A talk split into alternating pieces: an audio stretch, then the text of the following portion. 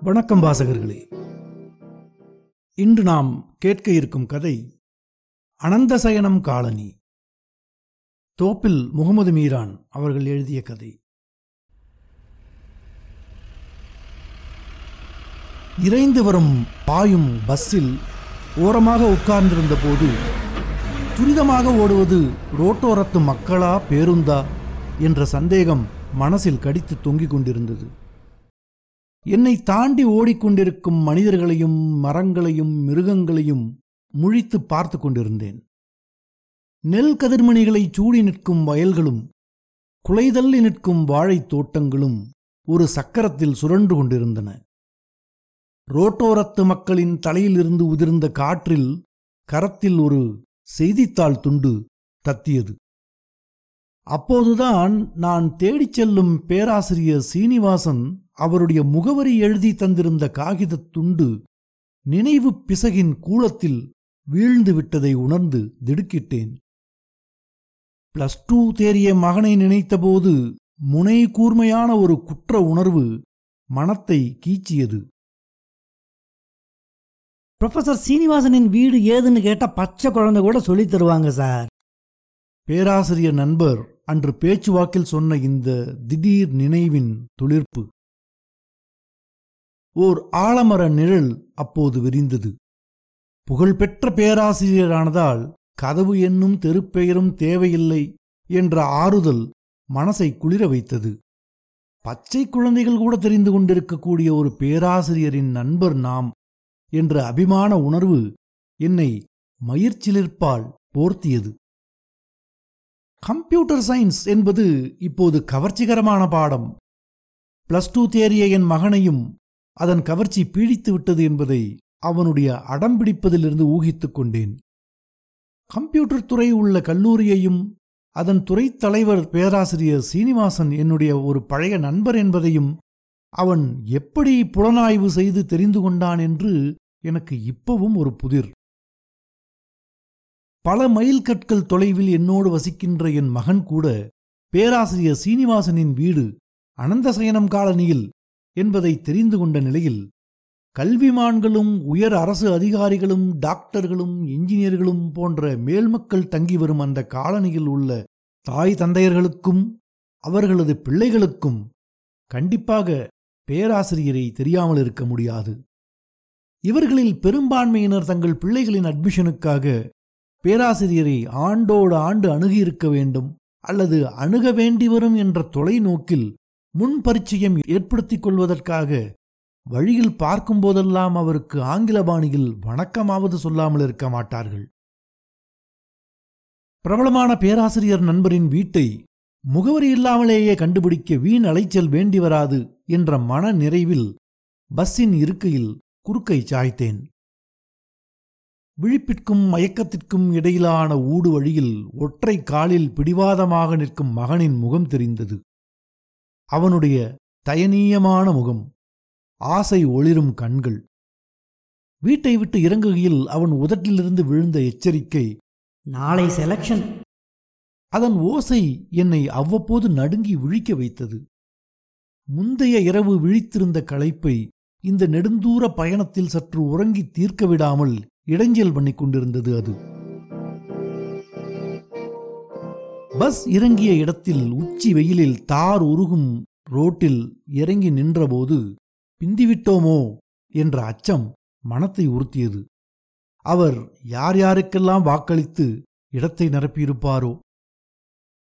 பல முடிச்சுகளுக்குள்ளே மனம் சிக்கி குழம்பிக் கொண்டிருக்கும் போது குடைபிடித்து கொண்டு அங்கு வந்த ஒருவரிடம் கேட்டேன் ஐயா அனந்தசயனம் காலனிக்கு போகும் பஸ் எது? ஓடி போவோம். அந்த டிரைவர் ஏறி இருக்கிற முப்பத்தொம்போது பி தான். அதை விட்டா இனி ரெண்டு மணிக்கூர் கழிஞ்சு தான் பஸ்ஸு.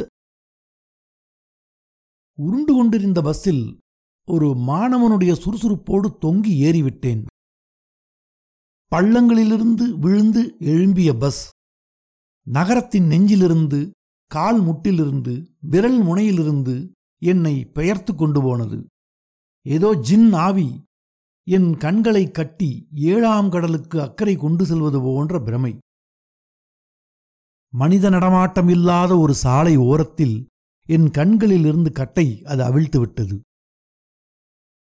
டவுன் பஸ்ஸிலிருந்து இறங்கிய இடத்தில் எதிர் திசையில் அனந்தசயனம் காலனி என்ற பெயர் பலகை. அதை ஒட்டி ஒரு டீக்கடை. டீக்கடையை தாங்கியிருந்த நான்கு தூண்களில் ஒன்று பஸ் நிறுத்தப் பலகை மாட்டப்பட்டிருந்த தூண். அந்த தடயம் டீக்கடைக்கும் அனந்தசயனம் காலனிக்கும் இடையிலான நெருக்கத்தை சுட்டியது.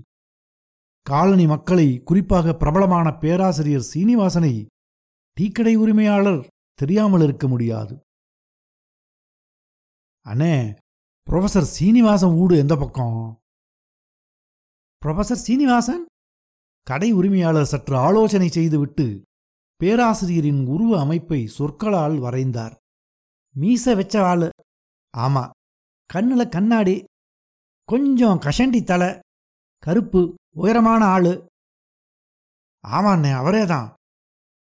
இறங்கிய இடத்திலேயே வீட்டை கண்டுபிடித்து விட்ட மகிழ்ச்சி நெஞ்சிற்குள் மத்தாப்பு கொளுத்தியது. ஆளை பார்த்துருக்கேன் ஊடு காலனில தான்.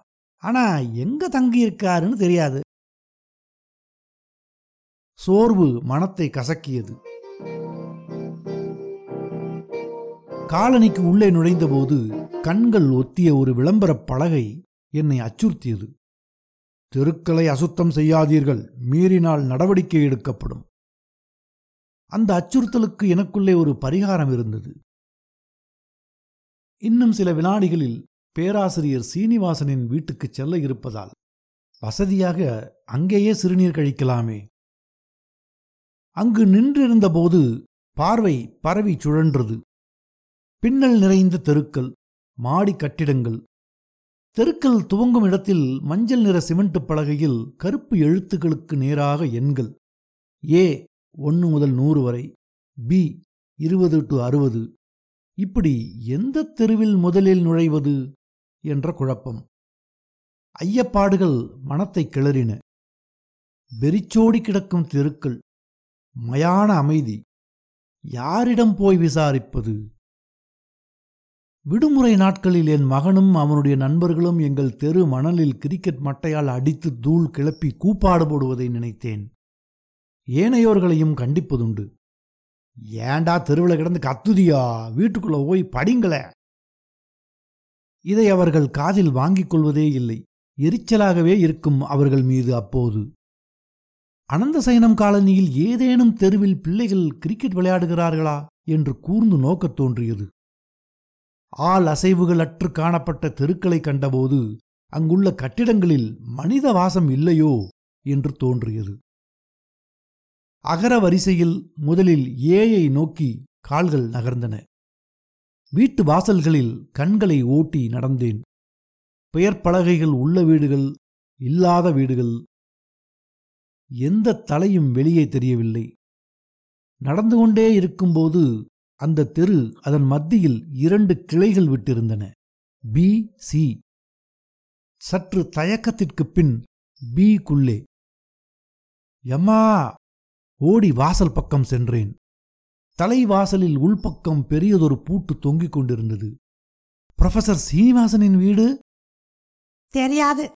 அவள் வெடுக்கென்று உள்ளே வேறி சென்று கதவை சாத்திவிட்டாள். போறாவ பி வழியாகவே நடந்தேன். இரண்டு கால் எட்டி போட்டதும் பியிலிருந்து மீண்டும் இரு கிளைகள் சி டி. ஒரே குழப்பம். எங்கு நுழைவது? சிக்குள்ளே நுழைந்தேன். தெருவின் இரு மடங்கிலும் கண்ட பெயர் பலகைகள் அனைத்தையும் வாசித்துக் கொண்டே நடந்தேன். மூடப்பட்ட வாசல்களில் நாய்களின் படங்கள். மேலும் பொறுத்து கொண்டிருக்க முடியாத நிலை. காலனிக்கு உள்ளே நுழையும் போது கண்ட எச்சரிக்கை பலகை கண்ணை உறுத்தியது. பேராசிரியரின் வீட்டை கண்டுபிடிக்கும் வரை சிரமங்களை அடக்கிக் கொள்ளாமல் வேறு மார்க்கமில்லை என்ற முடிவுக்கு வந்தேன். கால்கள் முன்னோக்கி நகர்ந்தன. சற்று தொலைவில் ஒருவர் இரும்பு வாசலை திறந்து ஹீரோ ஹோண்டாவை வெளியே உருட்டி இறக்கினார். அதை கண்டதும் மூச்சு வந்தது. அவரை வெளியே விட்டு ஓர் அழகி வாசலை உள்ளே பூட்டால் பூட்டினாள். காலை பின்பக்கமாக எடுத்துப் போட்டு வண்டியில் உட்கார்ந்து அவர் வண்டியை ஸ்டார்ட் செய்யும் வினாடிகளுக்குள் ஓடி அவர் பக்கம் சென்றேன். சார் ப்ரொஃபசர் சீனிவாசன் வீடு? தெரியாத.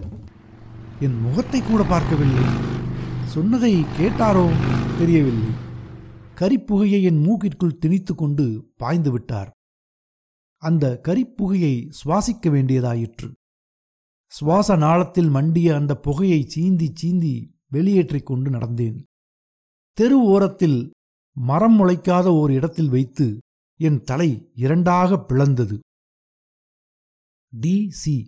இந்த பிளவு என் பொறுமையின் தெளிநீரில் கல்லை போட்டு குளம் கலக்கியது. டீயுடைய நெஞ்செலும்பில் காலோங்கி மிதித்து நடக்கும்போது ஏதோ ஒன்று நெஞ்சை மிதிப்பதாக தோன்றியது. எனக்கு முன்னால் மல்லாந்து கிடப்பது எது? புரியவில்லை. எல்லா நரம்புகளிலிருந்தும் ஊறி இறங்கிய சினம் திரண்ட கால்களால் ஓங்கி ஓங்கி மிதித்து கொண்டு அதன் மீது நடந்து கொண்டிருந்தேன். ஒரு பாலைவனப் பயணியின் களைப்பு கால்களில் உண்டானது. மூச்சு இறைப்பும் இருமாடி கட்டடத்தின் நிழல் விழுந்த தெரு ஓரத்தில் அதன் சுவரில் சாய்ந்து நின்று காலாற்றினேன். கண்ணெதிரில் தெரிந்த வீட்டு எண்ணை வாசித்தேன். டி எண்பத்தி ஒன்பது காம்பவுண்டிற்குள் நின்றிருந்த வேப்ப மரம் தரையில் பரப்பிய குளிர்ச்சியில் பிரம்பு நாட்காலியில் அமர்ந்து ஒருவர் ஆங்கில பத்திரிகையின் சிறப்பு மலர் வாசித்துக் கொண்டிருப்பது தெரிந்தது. அவர் மடி மீது உட்கார்ந்து கொண்டிருந்த ஒரு ஜடை நாய்க்கு தடவி கொடுத்துக் கொண்டிருந்தார். காம்பவுண்டு சுவரில் உள்ள இரும்பு வாசலில் உட்பக்கம் பெரிய பூட்டு ஒன்று தொங்கிக் கொண்டிருந்தது. இவரையே கேட்டு பார்ப்போம். மெல்ல வாசலை அடைந்தேன். அவிழ்த்து விட்டிருந்த மூன்று நாய்கள் உள்ளே பல திசைகளிலிருந்து குதித்து வந்தன. அவர் மடியில் உட்கார்ந்து கொண்டிருந்த நாயும் கால்களை தூக்கி வாசல் கம்பியில் வைத்துக்கொண்டு செவி வெடித்து புழக்கும்படி குறைத்தன என்னை கடித்து குதறுவதற்கு தடையாக இருந்தது என்னளவு உயரமான இரும்பு கிரில் கேட் சார் என் குரலை கேட்டு வெடுக்கென்று முகத்தை வாசலுக்கு நேராக அவர் திருப்பினார். புரொஃபசர் சீனிவாசன் வீடு? தெரியாத. முகத்தை மறுபடியும் சிறப்பு மலரின் வண்ணப் பக்கங்களுக்குள் புதைத்தார். வாசித்து விட்ட வரி விட்டுப்போன எரிச்சலோ என்னவோ தலையைச் சொரிந்தார். அல்லது வேற்றுமுகம் கண்ணில் பட்டுவிட்ட வெறுப்போ? தெரியவில்லை. வாசலை திறந்து நாய்களை ஏவிவிட்டு என்னை கடிக்க வைக்கவில்லை. அவர் செய்த அந்த ஒரு நன்மைக்காக அவருக்கு நன்றி சொல்லத் தவறிவிட்டேன். விட்டில் காலில் கட்டிவிடப்பட்ட நேரத்தின் பின்னால் நான் நடந்து கொண்டிருந்தது டி வழியாக. திக்கு தெரியாமலும் முகங்கள் தெரியாமலும் தெரிந்த ஒரே முகம் ஆசை ஒளிரும் என் மகனுடைய விடலை முகம். டீயின் விழாவிலிருந்து இரு எலும்புகள் சுழன்று மீண்டும் தெருக்களாக பரிணமித்த திகைப்பில் அந்த சந்திப்பில் நின்றுவிட்டேன். பி. ஏ. நாசம். இந்த அனந்தசயனம் காலனிக்கு முடிவே இல்லையா? தெருக்கள் பின்னிக் கிடக்கும் இந்த காலனி. போய் போய் அலரும் கடல் திரைகள் நுரைகள் கக்கும் விளிம்பை தொட்டுவிடுமோ? பச்சை குழந்தை கூட சொல்லித் தருவாங்கோ? கண்ணில் எந்த குழந்தையும் வராத ஏக்கங்களை கொப்பளித்துக் கொண்டிருந்தது மனம். டியிலிருந்து பியை நோக்கி திரும்பும்போது தொண்டையில் தங்கியிருந்த கடைசி துளி ஈரமும் வறண்டு விட்டது. இப்போதைய தேவை பேராசிரியரின் வீடு அல்ல வறண்டு சுருங்கும் தொண்டையை நனைத்து குரலை உருவி எடுக்க ஒரு கோப்பை தண்ணீர். சட்டை வியர்வையில் பொதுமை இருந்தது. உச்சியிலிருந்து வடிந்த நீர் முகத்தில் சால்கள் கீறின. வேட்டி முந்தானையை தூக்கி முகத்தை துடைத்துக் கொண்டேன். நின்றிருந்த இடத்தில் காலில் குளிர்ச்சி அனுபவப்பட்டது. எதிர்வீட்டின் வெளிமடையிலிருந்து நீர் வடிந்து தெருவுக்கு வந்து கொண்டிருந்தது. அந்த வீட்டின் சுவரில் ஒட்டியிருந்த பெயர் பலகையை கண்கள் தடவின. S. K. Sankar IAS retired அரசை மக்களோடும் மக்களை அரசோடும் தொடர்புபடுத்தி தேய்ந்து போன கன்னி. அந்த ஈரம் அந்த நெஞ்சிலும் இருக்கும் என்ற நம்பிக்கை அந்த வாசல் அருகில் என்னை இழுத்தது. முற்றத்து தண்ணீர் குழாயில் பழுதடைந்த நல்லியிலிருந்து தண்ணீர் பீச்சி அடித்துக் கொண்டிருந்தது. சார்! சாய்வு நாட்காலியில் உட்கார்ந்து கொண்டிருந்த அவருடைய தலை வழுக்கையை சுற்றி நாலைந்து வெள்ளை பூனைகளின் பாதுகாப்பு. யாரது? என்ன வேணும்? ஓர் உயரதிகாரியின் கௌரவ பார்வை. கேள்வியில் கடுமை. அந்த கூரிய பார்வையின் முனையில் நான் ஒரு திருடனாக விழுந்து தொங்கி நின்றேன். குடிக்க கொஞ்சம் தண்ணி. வேற எங்கேயாவது கேட்டு பாரோம். சரி சார் ப்ரொஃபசர் தொண்டை சுளுக்கிலிருந்து உருவிய என் குரல் காதில் விழாமல் இருக்க நாட்காலியில் இருந்து எழும்பி அவர் உள்ளே போய்விட்டார். நான் திரும்பி நடந்து கொண்டிருந்தது பேய் வீடுகளை இருமருங்கிலும் தாங்கி நிற்கும் ஒரு பாழ் பூமியில். நடக்கையில் வானத்தை பார்த்தேன் நேரம் தெரிந்து கொள்ள. சூரியனை வானத்தில் காணவில்லை அது என் கண்களுக்குள்ளிருந்து எரிந்தது. அனல் துப்பிய என் கண் எதிரில் அப்போது அங்கு வந்து கொண்டிருந்த கிழவரின் தோளில் இருந்தது ஒரு செவ்வாழை குலை. கிழவரின் கால் முட்டளவு புழுதி அப்பியிருந்தது. செவ்வாழை குலை என் வயிற்றுக்குள் ஒரு புலியை கட்டவிழ்த்து விட்டது பாட்டா! என் பார்வை செவ்வாழை குலையை நக்கி எச்சில் வெடித்தது. அம்மா! ஓர் ஆறுதலுடன் கிழவர் குலையை தோளிலிருந்து இறக்கி வைத்தார். விற்கவா இல்ல. கிழவரின் முகம் வாடி சோர்ந்து காணப்பட்டது. அவர் இறங்கி கேட்டார். புலே கலெக்டர் ஆஃபீஸில் வேலை பார்க்குற பார்வதிக்கு ஊடு எங்கே? சொல்லித்தா மக்களே விடிஞ்சதுலேருந்து நாயா அழையுதேன் கம்ப்யூட்டர் சயின்ஸ் வகுப்பில் சேருவதற்காக விடியும் வரை விழித்திருந்து பாடம் படித்து தேறிய என் மகனுடைய முகம் என் மனசில் ஒரு உணர்ச்சி கொந்தளிப்பை உண்டு பண்ணியது. மகனுக்காக பேராசிரியர் வீட்டை மேலும் அலைந்து கண்டுபிடிப்பதா? அல்லது கிழவர் தேடி வந்த வீட்டை கண்டுபிடிக்க அவருக்கு ஒத்தாசை செய்வதா? ஏன் பேசல? தெரியாது. ஆரட்ட கேட்டாலும் தெரியாது தெரியாது.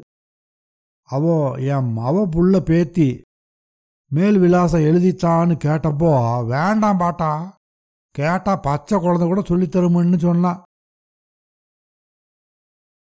என் தலையெழுத்தும் இதே தான் இங்கே எங்கேயாவது கொஞ்சம் தண்ணி குடிக்க கிடக்குமா மக்கா? இந்த பாலைவனத்தில் நீர் ஊத்து ஏது பாட்டா? மவ புள்ள பேத்தி குழந்தை உண்டாயிருக்கான்னு அவளை பார்க்க இந்த குலையும் சுமந்துட்ட வந்த இந்த அவஸ்தை.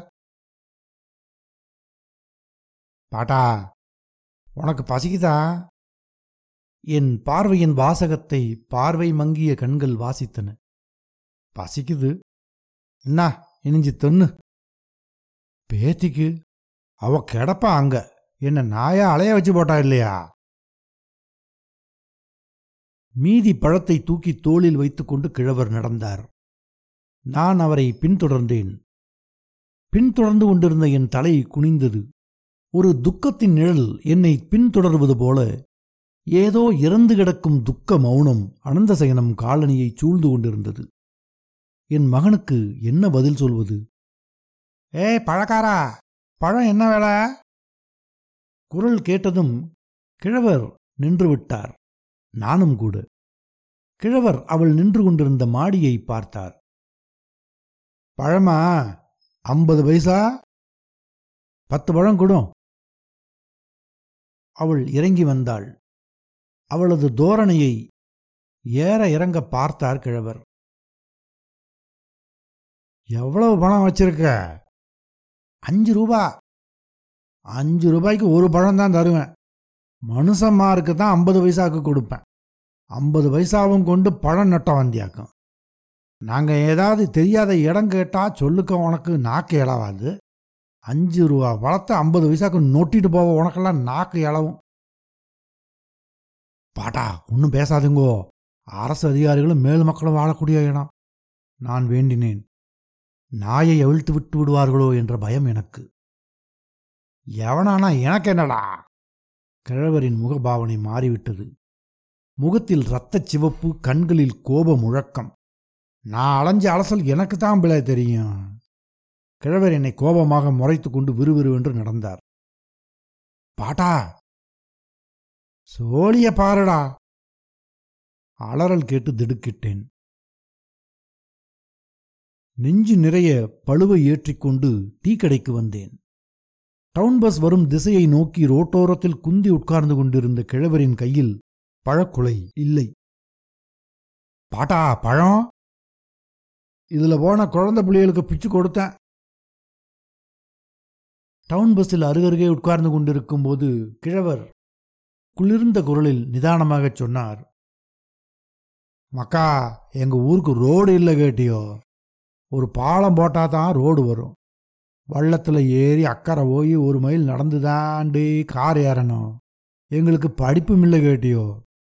இருந்தாலும் அந்த சுற்று வட்டாரத்தில் ஆறு எவரு எங்கே எங்கே தங்கியிருக்காங்கன்னு நாங்கள் எதுக்கு தெரிஞ்சு வச்சுருக்கோமுன்னு இப்போ உனக்கு மனசிலாச்சாடா டேய்? டவுன் பஸ் இறங்கிய இடத்தில் இருவரும் இரு திசைகளாக பிரிந்தோம். பாயிண்ட் டு பாயிண்ட் பஸ்ஸின் கருப்பைக்குள் நான் சுருண்டேன். பஸ் வந்த வழியே இறைந்து பாய்ந்து அவிழ்க்க நான் கிழவரின் பின்னால் ஓடிக்கொண்டு இருந்தேன் இரவு வீட்டில் எல்லோரும் தூங்கும் நேரத்தில் விழித்து கொண்டிருந்த மகன் ஓடி வந்து ஆவலோடு கேட்டான் வாப்பா ப்ரொஃபஸரை பார்த்து சொன்னியலா அவன் முகத்திலிருந்து என் முகத்தை திருப்பிக் கொண்டேன். நான் என் அறையை நோக்கி ந- நடக்கும்போது பதிலுக்காக அவன் என்னை பின்தொடர்ந்து வந்தான். சொன்னேன். சொல்லியபோது ஒரு காரை முள்முனை என் இதயத்தில் துளைத்து ஏறியது. மகிழ்ச்சியால் ஒரு பாட்டை முனகிக் கொண்டு என் மகன் படுக்கையில் விழுந்தான். மேஜை வலிப்பை திறந்தேன். பேராசிரியர் சீனிவாசன் அவருடைய முகவரி எழுதி தந்த காகிதத் துண்டை தேடி எடுத்தேன். டி தொன்னூறு அனந்தசயனம் காலனி. மூன்று நாய்களை அவிழ்த்து விட்டிருந்த அறிவுஜீவியின் வீட்டை ஒட்டிய இருமாடி கட்டிடம் அது.